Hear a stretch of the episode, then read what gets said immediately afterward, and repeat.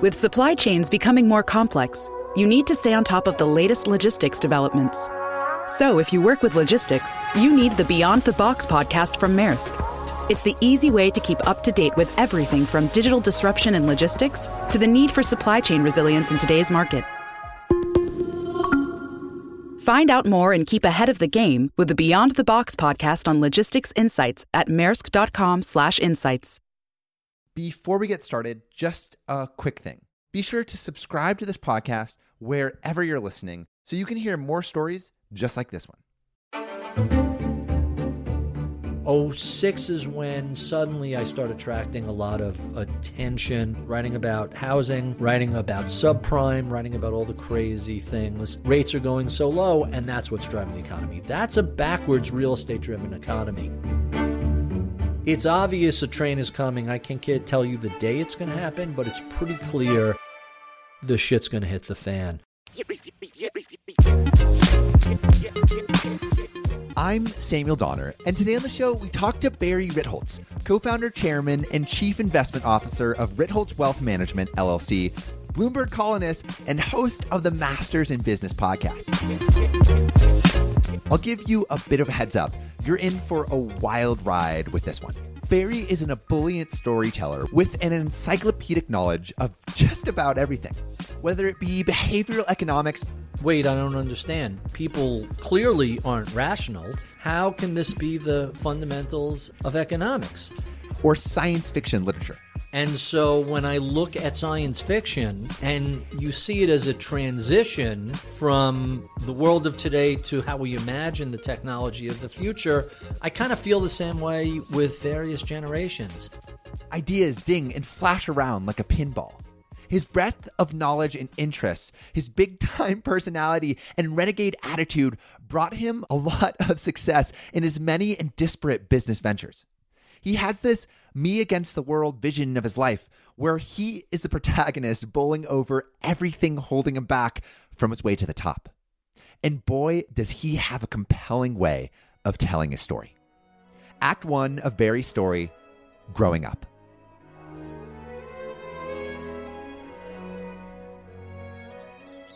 The part of the Island where we grew up, Plainview, was sort of suburban, Levittown, sterile. And um, I was never a big fan of suburbia. Suburbia is boring. The prim and proper real estate housed an emptiness. There wasn't vitality, there wasn't stimuli. It was the same mundane cookie cutter family copied into an architecturally uninspired neighborhood. The monotony Barry experienced was magnified by a hyperactive mind. Having certain deficits is both a disadvantage and an advantage. So, as a kid, I get diagnosed with ADHD and refuse medication. What we know as ADHD, attention deficit hyperactivity disorder, is not so much a behavior problem, but far more a problem with the brain's management system. And one of the things about ADHD, it's it's really not attention deficit. It, it's hyper attention, where you can hone in on something in great detail to the detriment of everything else. Which is why, if I'm interested in a subject, I could get straight A's, and if I don't care about it, it's agonizing for a C minus. I was kind of a hyperactive little kid. I was bored out of my mind in classes. The thing I have the most vivid recollection as being a, a young kid in fourth grade and the teacher not being able to keep me entertained.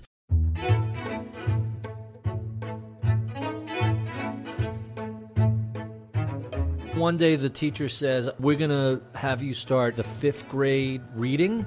So, you know, she thought, all right, that'll keep him busy for a little bit. And like two days later, I come back and I'm, okay, I'm done. What do you mean? Which one did you read? I read them all. She's like, that's not possible. There are a hundred stories in each of them. I'm like, they're a page or two long. How long could it possibly take? Reading has been a wonderful, not only intellectual and educational stimulus, but just a wonderful way to learn about the world. And it's something that has kept me focused, not just as a kid in third or fourth grade, but my whole life. Reading set Barry free. His peers were constrained by the filtered knowledge cavalierly taught by institutionalized education. But Barry, aided by an unfettered curiosity, could explore ideas and problems in his own unique and often avant garde way. High school would further elucidate his penchant for self education. I recall uh, getting into an argument with one of my calculus teachers back in high school. And I remember putting down some answers to a series of questions on, a, on an exam. And I get an F and I get called in after class. I go, why is this an F? These are all the right answers. She goes, you have to show your work. I'm like, I, I, was late for the class. I didn't have time to show my work. I just put down my answers. So she goes, Great, there's the chalkboard. Let's go through each one. And I remember there was one of the questions where the proof I showed her to reach the, the answer, she's like, that is not the standard proof. I go, is the answer right? She's like, yes, but that's not how we taught it. I'm like, but that's not how I learned it. Barry takes just as much pride in excelling in his own unconventional ways as he does in failing in conventional institutions. Honestly, he probably wears the badge of an F through defiance with higher honor than an A earned through compliance. It says, I'm not beholden to your institution of learning. I can succeed without it. I'm above it. What honor is there in excelling at the ordinary, being good at what people telling you to do? On the other hand, excelling at the extraordinary, autodidactic, proofless calculus, and light speed reading is not just honorable for Barry, it's a classic hallmark of the entrepreneur.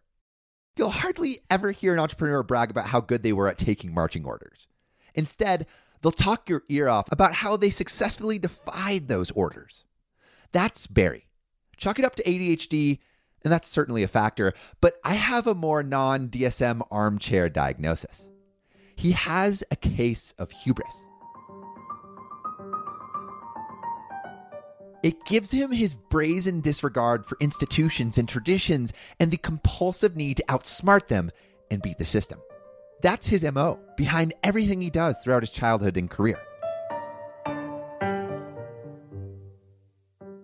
That's not to say his hubris is a bad thing. It makes for a confident entrepreneur, a compelling person, and a great interview. With a good story, he's the hero battling stultifying institutions and he loves to tell his story in his way. And he tells it loudly. I always kind of thought that I don't know when else I could have been born, but I know I would not have done well had I been born a hundred or a thousand years earlier.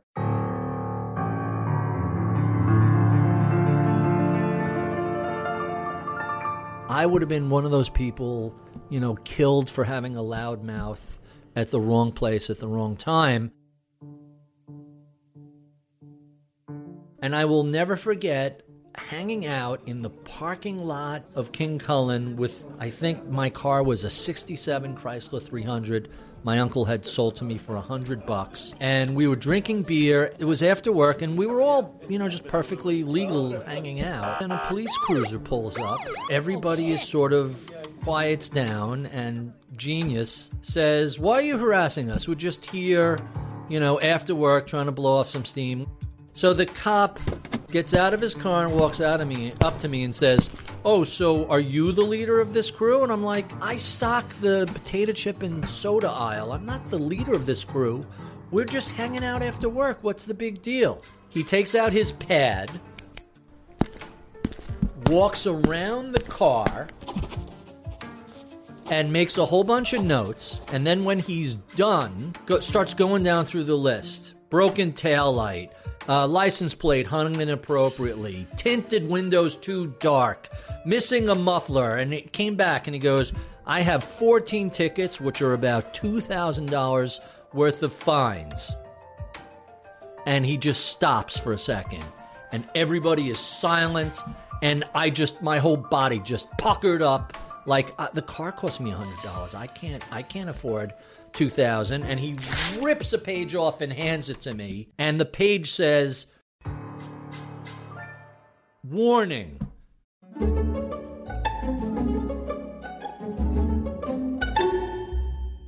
That's it. That's all it said. He didn't give me a single ticket. And he said, going forward, you'll learn you better not mouth off to cops because it's an expensive mistake to make. And ever since then, every time I've ever gotten pulled over, I just could not get that memory out of my mind. But that cop had left such an effect on me that I just stun police with honesty. And I can't tell you how many times they kind of walk away scratching their head and said, All right, well, don't do it again. But that's a time where my mouthing off actually worked to my benefit because he taught me quite a lesson and it stayed with me a long time. And I am very much aware of how privileged I was to get that lesson because that could have turned out much worse, be it financially or what have you. The police encounter is Barry in a nutshell. He is confronted by a police officer, the ultimate authority figure. They have the ability to arrest, a license to kill, and their very job is to protect and propagate institutions. So Barry does what he does in these situations, and he mouths off. But a cop isn't some teacher rapping his knuckles for flunking a test. They have real power $2,000 of minor infractions worth of power. In a very, very, very rare moment, Barry scaled back his bombast. Here, he learned an important lesson. There are times to challenge authority, be an activist, fight City Hall, and there are times when you stay silent. You have to pick your battles. You can't always go against the crowd, against authority. His sophomoric tendencies were waning, but he was in for another rude awakening when he entered college. In high school, you know, you could get a B by thumbing through the assignment an hour before the exam. In college, that did not fly. And so I recall being frustrated that, oh, I really have to work. I can't just coast through this. Boredom was suddenly replaced with sheer terror.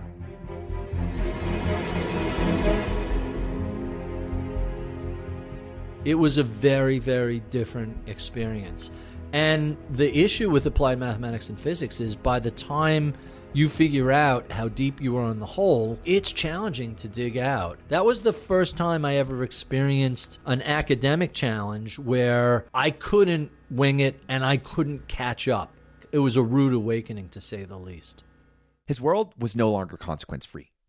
Barry used to be pure id, headbutting cops, teachers, or anybody blocking his path to doing things the way he wanted to do them. He'd ace the SATs and get through them every time. Now, he was prostrating himself at the feet of higher education. It was an institutional brick wall he couldn't get out of his way. It must have been a bit emasculating for someone like Barry. Momentarily, he questioned his ability. Don't worry though, Barry would soon be in tiffs with stodgy professors with textbook views of the world. So I finished the first two years of math physics. I, so I went through that. Took one economics course, the first phrase from the professor. He writes Homo economicus on the board, and then he explains that people are rational, profit maximizing decision makers, and that's what drives the economy. And my hand goes up. I'm the, literally the first question, and I said, Wait, I don't understand. People clearly aren't rational. How can this be the fundamentals of economics? And he said, Well, assume that's how people are. So I close my book and I get up and I leave. And he goes, Where are you going? I'm like, Just assume I'm still in class. And I walk out, right to the registrar, drop economics, never took another economics class again.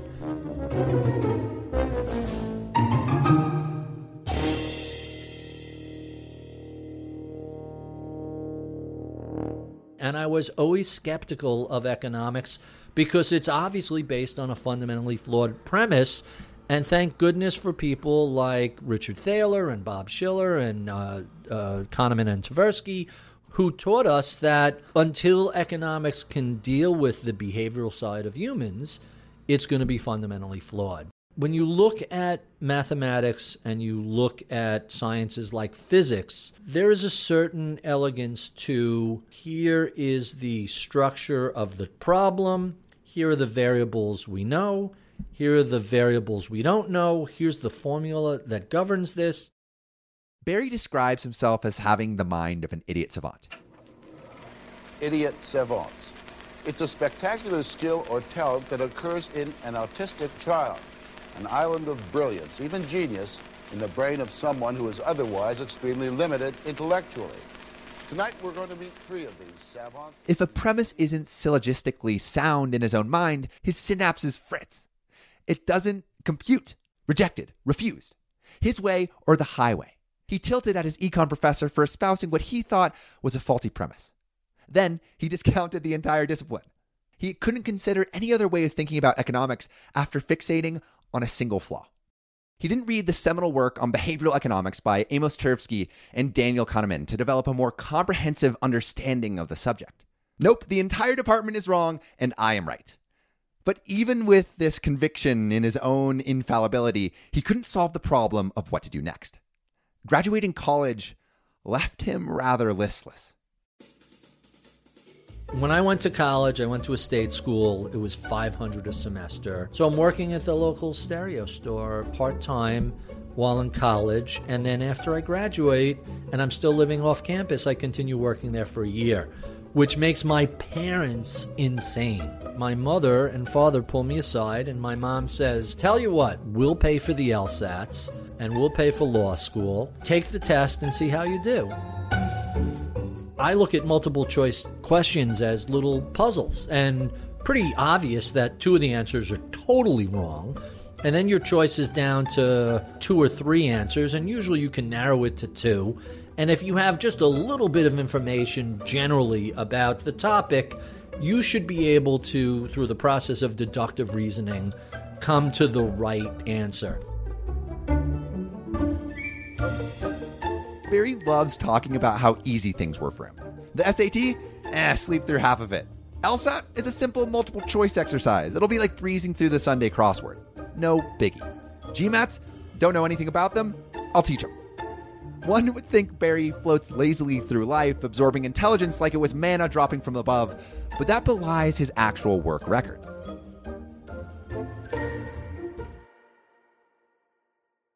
The guy always had a job. He paid through college. Barry mentions working, but seriously downplays it. He'll blow smoke into all his effortless accomplishments, but calls little attention to his hard work. It's like he thinks it's a better look to be successful without the work. It's more impressive. With most of our episodes, this is the point in the story when the founder talks about struggling with projects, bleary eyed and at a wit's end. Barry doesn't quite admit that. Maybe he never worked hard or doubted himself, or maybe an opportunity, a challenge that would engross Barry was waiting around the corner. Next stop was law school, a breeding ground for hard work and self doubt. The majesty of the law is just beautiful.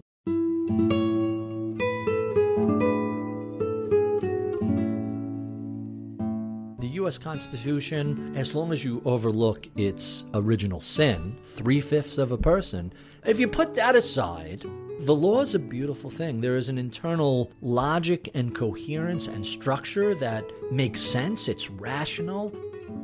It's a world that is just so intellectual and so stimulating and so exciting that you can really get lost in the literary beauty.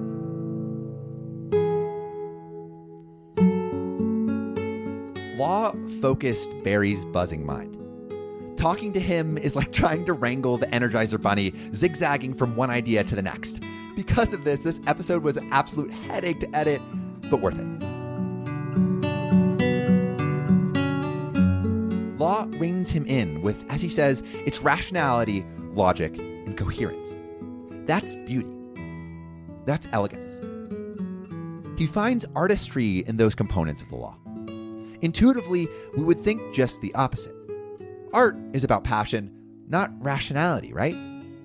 He is drawn, eyes wide and mouth agape, to the beauty of law because it's one of the few things in his life that makes total sense. Showing your work on calculus tests doesn't make sense. Taking notes with rainbow highlighters doesn't make sense. Fixing up your car to be ticket proof doesn't make any sense. And unfortunately, for Barry, much of the theoretical beauty, the sense that law school promised, didn't square in professional practice.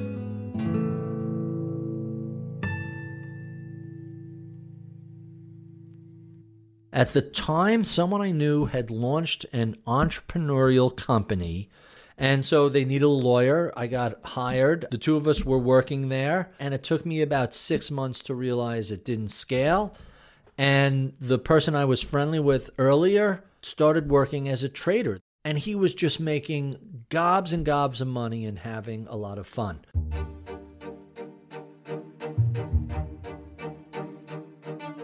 He worked with a guy named Marty Averbach, and I get invited out to their office for a tour. And it's basically people sitting in front of screens, buying and selling stock, $350 Swiss.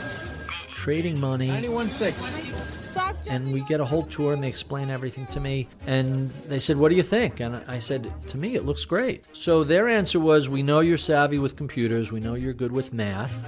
You want to try a career as a trader? I'm like fuck yeah i would love to try that. And so my first day of work we i'm, I'm getting ready to, to go into the office. I'm really excited uh, my first day as a trader. And I get a phone call uh, from a friend, Bill, and Bill says, "Hey, uh, they're closing up the regional offices, and they're going to roll out this new thing called online trading. Your job is waiting for you in Palo Alto, California, if you want to go out there." The pendulum of fortune had swung to the positive extreme and quickly returned back to center. In a short span of time, Barry had stormed off from his law job, entered a company at the nexus of computing and finance, and was given an opportunity to chase this exciting career path to California. But it wasn't the right time. At that moment, Barry's life was complicated. I had just gotten married, you know, six months before. My dad had passed away three months before. My mom was all alone in her house. I just didn't feel like that was the time I could pick up and go to California. It wasn't, I want to go, but I'm afraid. It was, I can't even think about going. How can I leave everything here? The income is here. My mom is here. My family is here. My wife's family is here. Barry could have struck gold with the E Trade, but looking back, there's no regret. We get a little glimpse into his priorities. Beneath all the bluster of his business life, Barry's personal life took precedent. His family duties called the shots for his professional life. Considering Barry doesn't even for a millisecond think, what if, about the E Trade proposition tells you how much he really cares about family life. So he stayed in New York and found himself on the trading desk.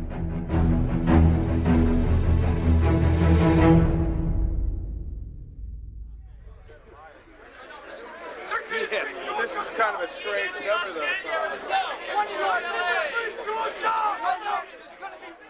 So first, you're on a trading desk. It's a long thing of about, you know, 10 guys and there are rows and rows and rows of it. Some months I made money, some months I lost money, and it was big swings, up 150 grand a month, down 50 grand a month. Wait, was that stressful? No, it was not stressful. So I'm very good at compartmentalizing things and being on a trading desk teaches you how to take those emotions and put them in a box and um, not let them affect how you perceive markets. And I'll never forget coming into the office one day, and one of the traders said, "Hey, Ritholtz, you're long XYZ?" I'm like, yeah. He goes, "Oh, did you see the news? It's a disaster.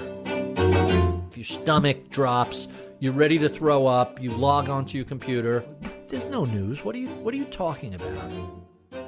I'm not sure it comes across, so I'm going to elaborate here. Barry's coworker lying about the position of a stock is considered very bad trading etiquette. When hundreds of thousands of dollars are at stake, that false tip could jeopardize some real money.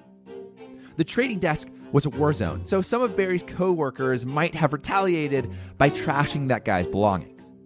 But Barry thought of a slightly more clever way to teach this guy a lesson.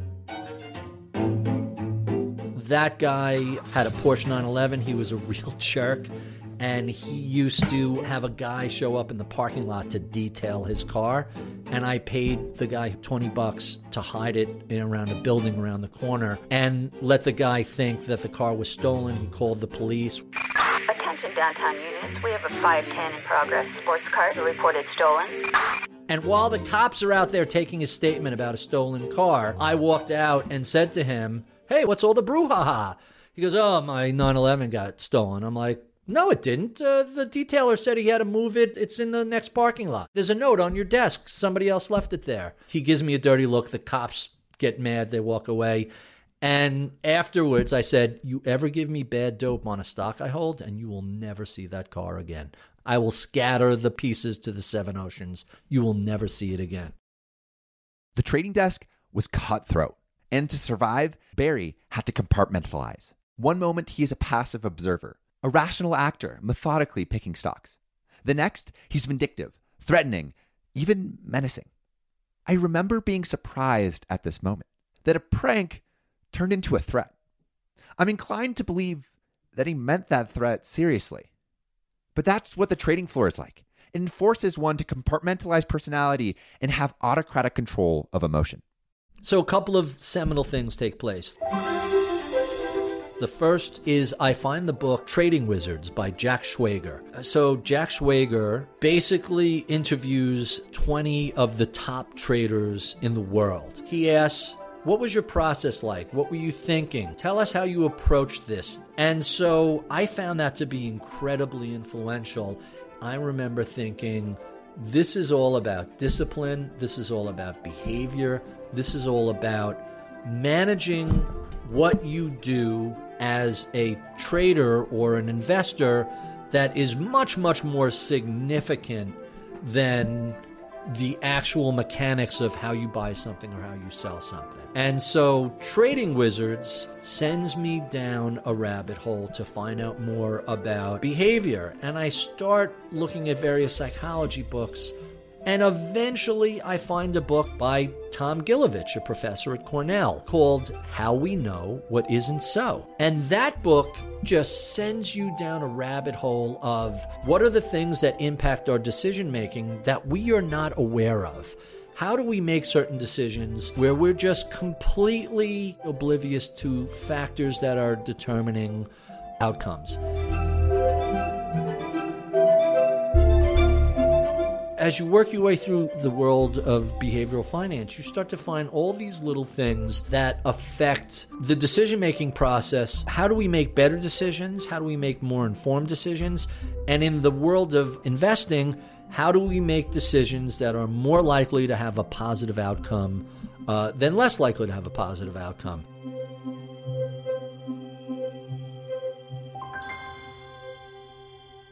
This understanding of decisions and its relation to finance would gain some clarity when Barry explored something that initially seems auxiliary gaming. The greatest thing uh, on Tuesday nights was we would take the quote server for the office and turn it into a Quake server. And Quake was one of the first multiplayer shoot 'em up games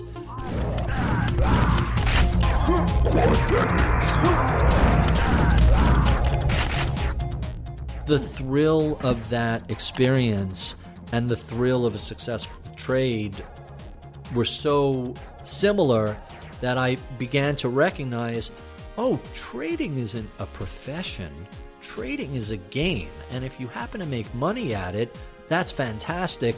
But what is driving this is the same endorphin hit that I get when I frag someone with a nail gun or pick up the grenade launcher and, and shoot someone into the next generation.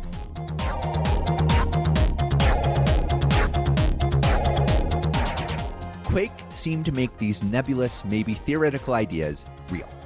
He could see the emotional highs in real time. How do we make decisions? How do emotions frame our choices? And most importantly for Barry, how does all of this apply to the trading floor?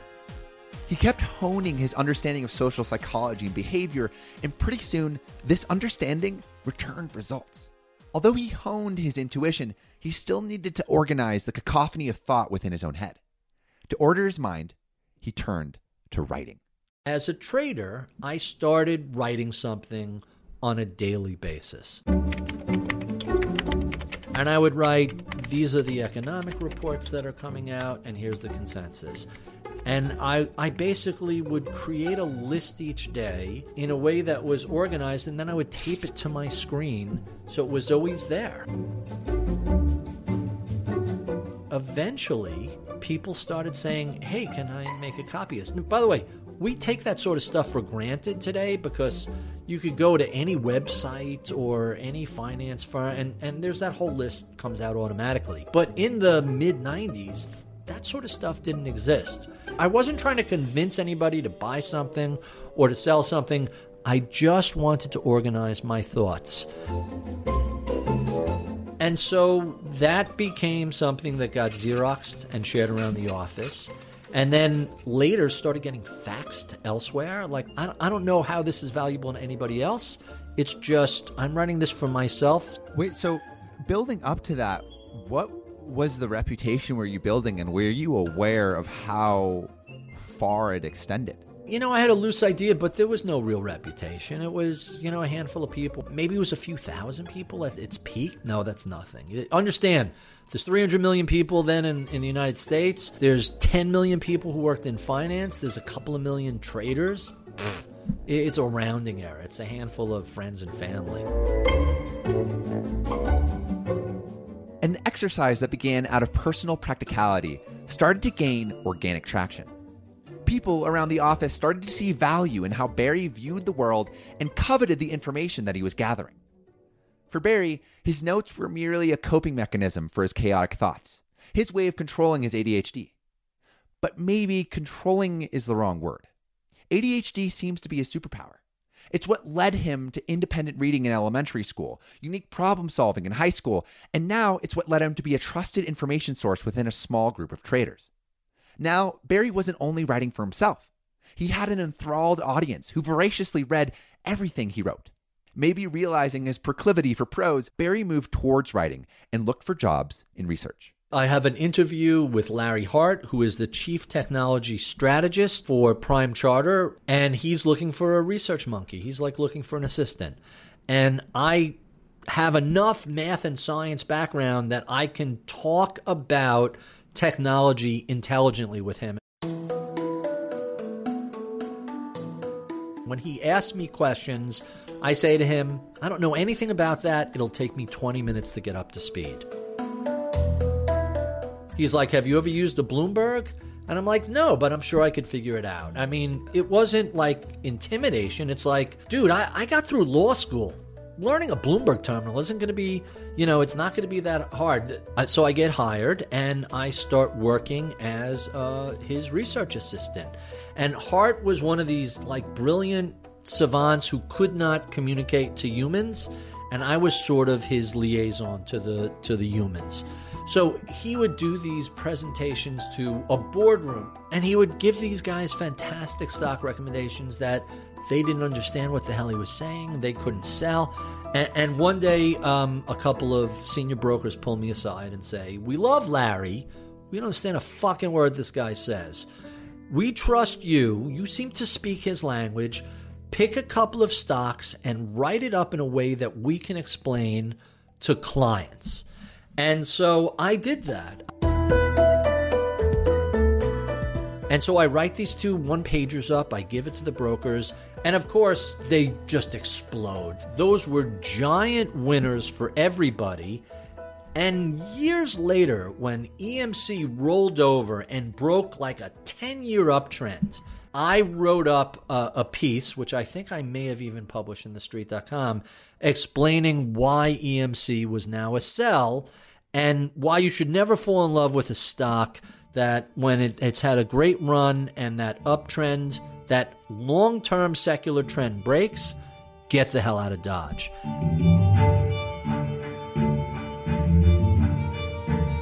And I thought I was doing a favor to all these guys at Prime Charter who you know, made so much money off the call. And I sent this, I emailed this to them, and I got like razzed. Like, listen, dude, nobody cares what you think about EMC. This is a moneymaker. You don't know about the future of the company. You know. So, when confronted with fundamentally factually different information from your belief, uh, people can either change their minds or do what most people do, which is get busy refuting the data. And so rather than accept the fact that what was a giant money making stock that people built their careers on, that its run was over, these guys held it to the to the very end. We'll be right back after this break. I've been itching to travel, but there are two things getting in my way. Traveling is expensive, and we are in the middle of the largest pandemic the world has ever seen. But that didn't stop me from living out our travel fantasy and trying to save some money in that fantasy by calling Amtrak and saying, Can I share a seat with my friend? Hello, thank you for calling Amtrak. This is Ronnie. How can I help you? Hello, I was wondering if there are seats that could be shared. Seats that can be shared? Yeah, like, could I share a seat with a, a friend? I'm trying to understand. You, you want you want two people to sit in one seat? There's no such thing as seat sharing. Right. So like like my friend couldn't sit on top of me or anything like that during the ride.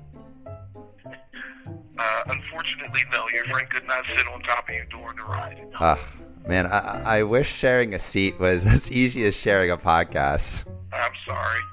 I mean, you can share a podcast really easily. You could share uh, Finding Founders by screenshotting it or putting on Facebook, Snapchat, or Instagram story. gotcha. But I mean, they will let you sit next to each other. You know, I, I feel like I, It's I just not the same. yeah, it's not the same. Like I like mean, you guys can get pretty close to each other, and, you know, lean on each other, lay on each other, or stuff like that. But to sit, in- to sit in each other's lap, that's probably going to be an issue. But you know what's never an issue? Sharing this podcast. Take a screenshot of this episode, tag at Finding Founders Podcast, and post to the social media of your choice. Don't forget to subscribe and rate five stars. Now, back to the podcast. The warning bells were ringing, yet no one seemed to heed Barry's advice. Why were these traders hell bent on holding on to losing stock? If we were to delve into cognitive theory, there are a wide range of scientific explanations, such as belief perseverance, Belief perseverance, also known as conceptual conservatism, is maintaining a belief despite new information that firmly contradicts it. Such beliefs may even be. But what if there was a simpler explanation? To Barry, trading is simply a game, a game of winners and losers, and everyone wanted to be the victor, the last standing shooter of an adrenaline pumping Quake game. Although we are all driven by the high of victory, according to Barry, there is no place for emotion in the high risk world of trade. Chivalry had long died with the knights in shining armor, and in the modern financial system, there was only one code of conduct winning by any means necessary. Yet these simple rules were obfuscated when traders let loyalty and pride cloud their judgment, kicking logic to the curb. Luckily for Barry, numbers were more easily fathomed than emotion, and being hired by Hart gave Barry the opportunity to show his genius. Barry knew stocks, and translating his knowledge onto paper was easily within his wheelhouse. Seeing people enjoy his reports made him realize that he could make a career out of his two passions trade and writing. Writing had always been a hobby, a way of grounding his jumbled thoughts. But now it was another tool in his arsenal. Gaining traction in the writing arena, Barry was garnering a growing following. So, to meet those demands, he started his own blog from scratch. So in 99 or 98, I set up a site on Yahoo GeoCities. This is back in the day of HTML. You had to learn HTML coding. It would take me 15 to 20 minutes to write that daily write up and then two hours to code it on Yahoo GeoCities. Perfect example of uh, the difference between attention deficit and hyper attention. I start going through a site to learn how to set up certain things on HTML, and I start at 9 in the morning and I'm just really into it. I'm sitting at a desk in the in the living room. Unbeknownst to me, it's now seven o'clock at night and it's dark, and I've been there for 12 hours. Obviously, you thought it was significant enough to repurpose it from a Xerox or a piece of paper to a website. Like that makes it more official. And I think that sets the precedent that, hey, like this could actually expand to something beyond a piece of paper on my desk. I didn't get that sense until 9 11. So, as Marty Averbach and Bill was the people who hired me originally at E Trade, Bill was working in a shop, and the headquarters was the 29th or 37th floor of Two World Trade. I was in the Long Island office. 9 11 comes. I hear a plane. Uh, I'm driving to work and I hear a plane hits the tower on Howard Stern, and I think he's a goofball. Hey, I should make a. Uh, I should. I don't mean to interrupt the fun, but uh, this is a breaking news story, a serious news story. A plane has crashed. Hold it into the World Trade Center. You're kidding! The World Trade Center is on fire. Which is, And I, I walk into the office, and you know, on CNBC, there's the smoke coming out of Tower One, and literally, as I'm in the office for you know a few minutes, the second plane hits. It was just a rumor. Somebody just called and said that on CNN. A second plane just crashed into one of Stop it! a it! second plane. Wait a two different minute. buildings. They Look are at that two Howard buildings, and that is lower. So it's a terrorist attack, isn't it? Smoke in lower Manhattan. Out of the uh, top of the whole building just started came apart. Major Holy smoke. Another one just hit the building. Wow. And so you immediately know, oh, this isn't an accident, this is an attack. And I get into my office and flip on the computer, and I get a panicked phone call from Deneen, Bill's wife. Let me see if I can reach him. And I just start hitting redial and eventually get through to his cell phone, and he's giving me a running narrative of everything that happened. He came up out of the subway, went against the building to light a cigarette, used the building to shield him from the wind. He lights the cigarette, he looks up, he sees all these papers flying from up top. He doesn't know what to make it, and then boom, the second plane hits as he's right next to the building. And training kicks in, he heads to water. Uh, World Trade Center was not that far. When you say training, he was an ex-marine. Oh, yeah? so he was a Marine jungle combat instructor. But um, Bill gives me a running narration, and we continue the conversation until the first tower comes down and the cloud of smoke breaks the cell connection. I get a hold of him when he's in a car on the way home, I think. Of course, I call Deneen and tell him he's fine. He's on heading on the way home. And um, that night, I type this whole thing up and I email it to him and I say, "Hey, uh, is this accurate?" And he says, "Yeah, that's accurate." I go, "Are you comfortable with me putting that on the website?" He's like, "Yeah, you could put that up there." So I post it at like nine o'clock at night. I hit publish. I don't think anything about it. I just think, all right, a few dozen people are going to see this tomorrow. I wake up the next morning. There's 900 new unread emails. It was apparently an, a very early first person description of what took place. It got picked up by Yahoo GeoCities. It got picked up by a whole bunch of, I remember Good Morning Silicon Valley picked it up. And suddenly I'm like, well, this is horrible, but who knew the internet is going to be read by everybody one day? Waking up to 900 unread emails, Barry couldn't believe that something he had written had become viral overnight. Barry began to understand the internet as this incredibly powerful tool to spread a message. But this positive reception and this realization was bittersweet. Barry knew he was a benefactor of devastation. At the same time, this coverage was necessary. People needed to understand the utter pandemonium, the stress, the uncensored, raw emotional upheaval that filled the vacuum left by the Twin Towers. As the dust settled, as Barry's mind quieted, he had an epiphany. It wasn't like a triumph. It wasn't a moment of success. It was an insight that was shocking. It's like, oh, you can reach people by giving them something truthful and honest that they can't get elsewhere. Like, that was the great insight. It wasn't, oh, I could use the internet as a publishing tool. It was, oh, people are so hungry for something verisimilitude, something real and honest and straightforward, because that's not what they're necessarily getting elsewhere. But I suspect on the strength of that post, they offered me the opportunity to start beta testing TypePad. And talk about revelation. Wait, I don't have to do any sort of coding?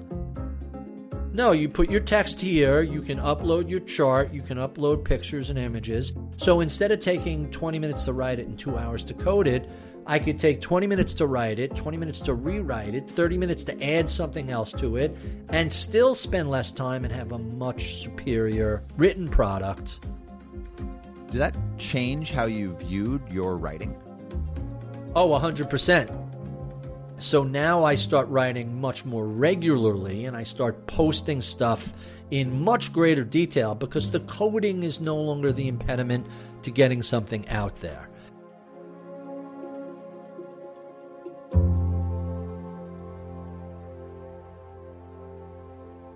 Technology streamlined Barry's writing. Freed from programming the minutiae of his blog posts, he now had time to more comprehensively cover the topics in which he was interested. He straddled the line between textbook and editorial, providing a refreshing insight for his audience rooted in behavioral finance. From his catchy titles, it was obvious that he made the seemingly boring topic of behavioral economics sagaciously fun. He captured his audience because he knew what they craved relevance. It was plain and simple. People wanted to read about themselves and things that related to themselves. And Barry's psychoanalysis gave traders and people interested in the financial world a deep dive into their own psyches. More attention would be coming his way. One day I come home from a long weekend and my voicemail is all filled up on the answering machine. And it's like, dude, I heard your name mentioned on Kudlow. Well, it turns out that Larry Kudlow read a quote of mine in October 02 in the Wall Street Journal. And Kudlow says, I don't know who this Ritholtz guy is, but he's absolutely right. So I track down his email address and I send them, hey, thanks for mentioning me. Here's the quote in the Wall Street Journal. Here's the research piece that it's based on. And don't hear anything from him again. And then a few weeks later, talks about something on the air, and I, oh, I just wrote something about that. And so I send it off to him. I hear nothing. The third time was the charm. The third time I write something up, I send it off to him, and lo and behold, an email goes from him to the producer Hey, this guy Ritholtz's stuff is really good. Get him on the show. I start doing the show, and that becomes, you know, once a month. By 06, I'm writing about the backwards real estate driven economy. And so 06 is when suddenly I start attracting a lot of attention, writing about housing, writing about subprime, writing about all the crazy things.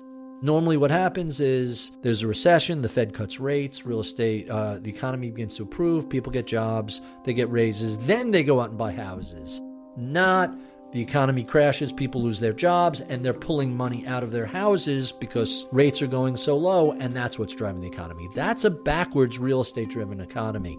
It's obvious a train is coming. I can't tell you the day it's going to happen, but it's pretty clear the shit's going to hit the fan.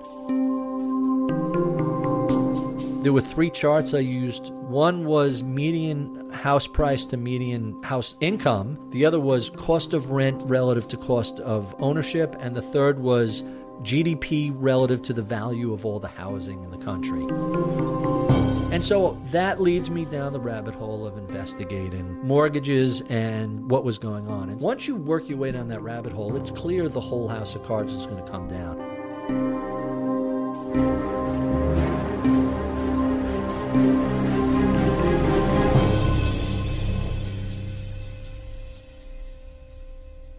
So I start writing about this all the time. And I had done this piece for TheStreet.com called Cult of the Bear. It was a three part series. The third piece is so if I'm right and real estate falls 20, 30, 40%, what does that mean for the Dow? I try and reverse engineer the Dow if there's a real estate crash. Effectively, I come up with the number 6,800 and put it in print. And not only am I the outlier, but I'm the outlier by like 40%. Everybody else is just way, way ahead of me. 2007 comes around and nothing happens. The market continues to go higher. Kudlow brings me out to, to give me grief.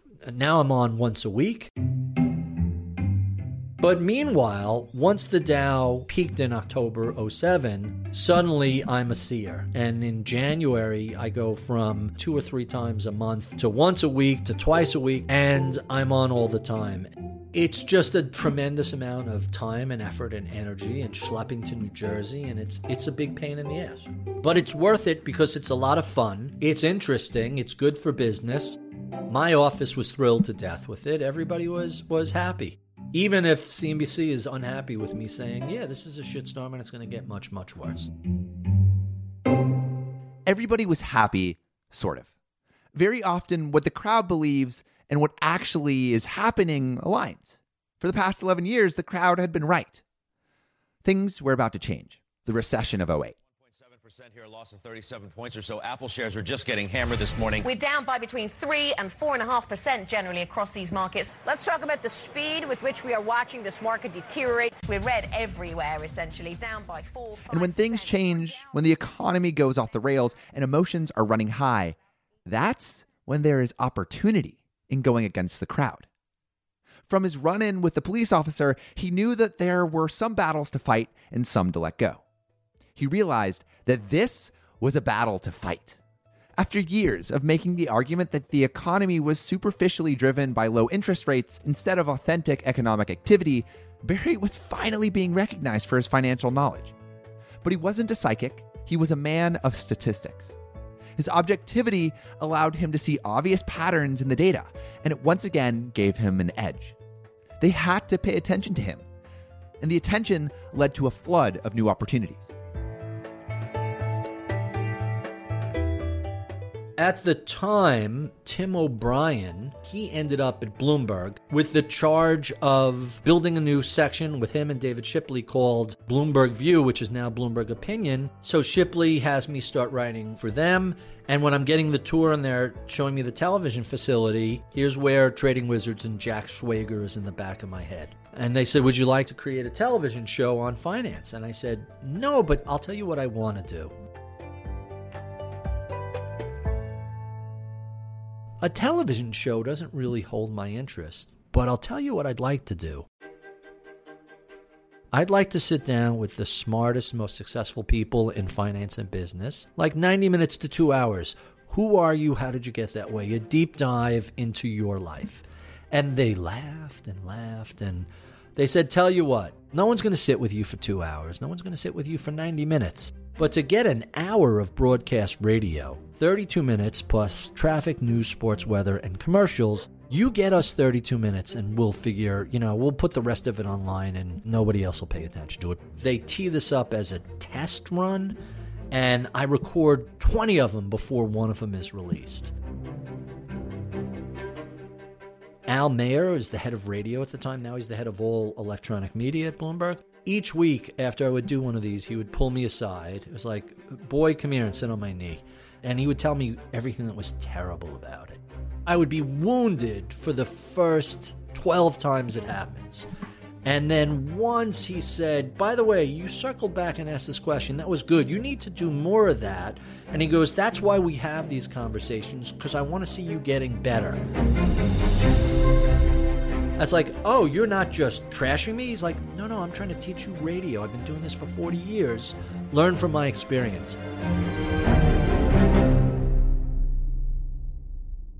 That philosophy almost seems foreign to you because it, like it's because like your professional career was bred in this war room with sharp elbows and people cutting at the throats. And then this guy who's been in radio which i imagine is a little bit softer uh, has a little bit of a, a softer touch. Suddenly you're like wait this guy isn't trying to cut my throat he's actually trying to help prop me up like was that did you have that realization in that moment yeah, yeah. In fact, in fact, Al basically pulled me aside and said, "Here's what you need to do," and did it weekly for like a year. And now I get emails from him. Hey, you made me late the other day. I was in Home Depot and I was in the parking lot listening to the show, and I just was riveted. I couldn't get out of the car. I had to listen to the whole thing. And this is from a guy who basically said, when a guy tells you he kills his wife and buried her in the basement, don't just go on to the next question. Ask him why. Ask him how he didn't get caught. With those years of practice and, and the advice from Al Mayer, how did you progress to the podcast? Anybody I knew who I could talk into doing the show, I did. And really, so the first year was just my friends. And then something really interesting happened the second year. And this comes back to the issue of luck. Bill Gross finally gets chased out of PIMCO. In a surprise move, PIMCO's Bill Gross has left the company he founded more than four decades ago. And I said I would love to do a piece that basically was Bill's final. He used to do what he called IOs, investment outlooks. It was a monthly IO. I said I would love to do a piece for Bill's final IO. Bill loves the idea, says you should do it. I'm like, excuse me? I download a bunch of his monthly IOs onto my iPad or, or print them out. And on the train home, I read like eight of them. So once I had Gross's voice in my head, everything I wrote sounded like him. And so I wrote this outrageous note basically telling Pimco to go screw themselves and why he's better than them outrageous over the top, and I failed to calculate how the Bloomberg machinery would file down the sharp edges and turn it into something less obviously satirical. And I submit it, and it comes out the next day, and it blows up. And the people from PIMCO are calling Bloomberg screaming. I get a bunch of emails from people, including Bill Gross, who thinks it's hilarious. And I get an email from an anonymous former PIMCO employee who sends me everybody at PIMCO's bonuses. And while they have been rumored to be enormous for years, nobody's proven it. Here's a spreadsheet Bill Gross, $300 million, 2010. So I take this document into the senior editors at Bloomberg and I say, based on my last piece, somebody sent this to me and I think it's legit. We assign Mary Duffy a straight news piece on it, and she is going to call PIMCO like 8 o'clock at night, East Coast time, after the Wall Street Journal and the New York Times have gone to bed, after they've, you know, their edition is out, for a comment. So what happens is the next day at 7 a.m., her news item runs. And at 7 a.m., my opinion piece runs. She references my opinion piece. The two of those things are the most popular pieces on the terminal for like weeks and weeks and it goes crazy and i get an email from bill gross that says well thanks. Now now how am i going to walk around newport beach that people know i'm a billionaire? Bill everyone knew you were a billionaire anyway and so if if i said anything that's wrong if you want to come on the show and defend yourself so he comes out and he does the show and then the greatest thing in the world was after the bill gross conversation I walk him over to Mike Bloomberg, whose desk is 20 feet from my studio, and the two of them have a long conversation, which I cannot share because it's between the two of them. But I'm just right there in between the two of them chatting. It's I, I'm in heaven listening to these guys talk because it's just great. And ever since that Bill Gross experience, two things have happened.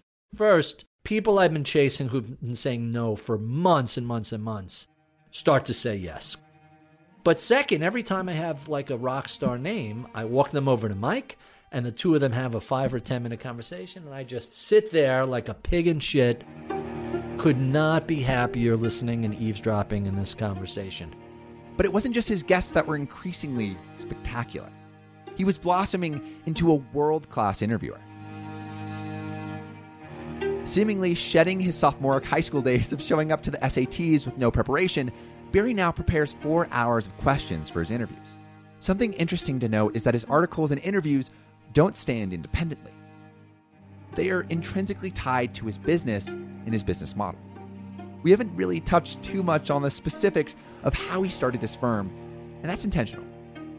Barry is a really interesting guy, and so there are a lot of potential paths we could have taken through his life. I felt that the one that embodied Barry most authentically was media and writing. But now, let's tie it all together and talk about his business.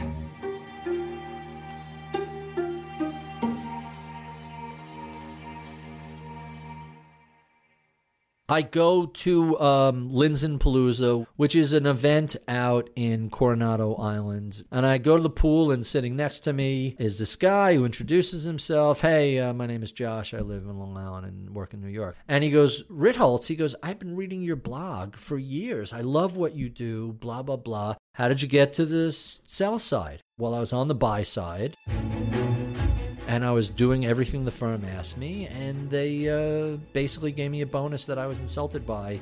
And I said, I love you guys, but I can't work for you. And I, I left, and I ended up joining this firm. He goes, Well, how do I get on the sell side, meaning the advisor side? I said, You know, sell your practice or, or bring your clients over. So Josh Brown joins me at, at the firm was called Fusion. 08, 09, I kind of called the market. People are offering us money constantly. And Josh says to me, dude, what are you doing turning this money down or giving it to the firm? I'm like, well, first of all, I don't like the way the firm manages money. I, I don't like their alternatives. I don't like their trading. And then second, I don't want to deal with humans. I don't, I don't want to deal with them. They're a pain in the neck. So Josh is, is smart and he's been working. He was running a brokerage firm with like 100 brokers. He knew all the administrative back end stuff. And he said, tell you what, stop saying no to money because you're an idiot. I will deal with the clients. I will deal with all the administrative nonsense. You write the research, you manage the portfolio. Let's do that. So we do, and, and we hit the eject button. We launched the firm in September 2013.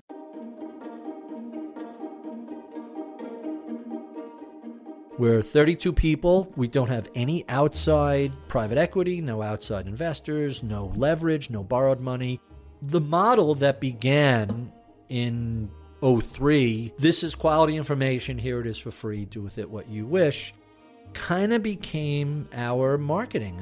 It, it, it wasn't intentional, it was hey, when lots and lots of people are offering you their money to manage, don't turn them down. And so we continued, I continued to write, Josh continued to write my podcast by year three suddenly started to take off. Now we're doing something like 8 million downloads a year. The numbers are just idiotic. I think people can tell when something is organic and real. All of our clients come to us. We don't have any salespeople, we don't have any marketing emailers, we don't have any of the stuff that Wall Street usually has. Hey, you could do this yourself you have to be smart, disciplined, and hardworking, and it takes a little time, but you could do this yourself. If you don't want to do it yourself, well, we can probably help you. And that's about as much of a sales pitch as we ever make. Barry led with authenticity, and on Wall Street, authenticity was lacking. So instead of building a firm that was a black box of complexity, Barry did it his own way. The same way he's been doing things his whole life by being direct, real, and unapologetically Barry. There was no marketing scheme, no skeevy sales pitch. What you saw is what you got. And that's Barry in a nutshell. Although Barry's always been outspoken to a fault, it was through writing that he had come to accept himself. Writing grounded his thoughts. Writing gave him a voice. And ultimately, writing launched his career. It changed his life you originally started writing to organize your thoughts. It became a tool for you to connect with the people that you admired most. Now it's even a tool for you to grow your business. Why do you think your writing matters and what do you want it to do? So I started writing every day because I wanted to become a better writer. But 20 years ago, I, started to do some research. How do you become a better writer? Well, there's only two ways. First, read really good writing. As part of my daily organization, I put together these are the 10 most interesting things to read and the other way to become a good writer is by writing. And so I'm up early in the day. I, have never been a late sleeper. And so I always try and write for an hour or so a day. And I got really good at cranking out three, 400 word things about here's a chart and here's what it means and blah, blah, blah. Or the process of being able to communicate in written form is just a muscle that gets better the more you use it. The fact that it turned out to be helpful for business was another lucky accident. Again, the, the theme today is smart is good, lucky is much better. Smart is good, but luck was much better. Like many entrepreneurs, Barry acknowledges how luck played part in eventual success. Although writing entered Barry's life as a stroke of luck, his consistent effort to write every day ultimately turned his hobby into a career. As someone whose strengths initially laid in mathematics, high school Barry probably would have laughed if you told him he was going to become a writer. But somehow, he managed to create harmony out of an unlikely parent. Luck definitely plays a role in an entrepreneur's journey, but luck isn't enough. Behind the luck, there needs to be a hardworking, passionate individual willing to lay it all on the line. And Barry did that by writing relentlessly day in and day out. Writing started as a means to an end, a vessel for his ADHD, but now it had become an integral part of his identity. Barry has worn a lot of different hats throughout his career, from entrepreneur to radio host to wealth manager, but all of them have led back to one thing writing.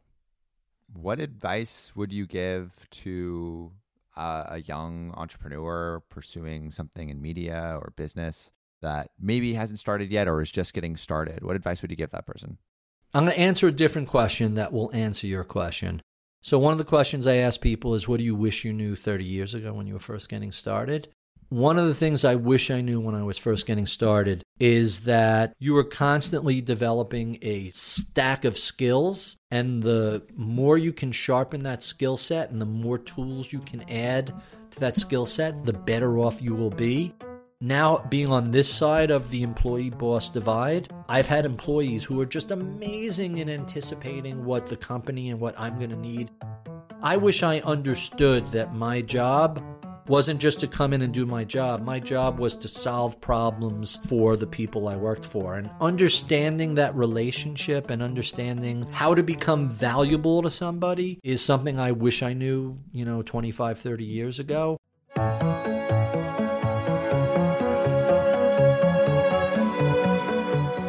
Just keep writing. Keep honing your craft.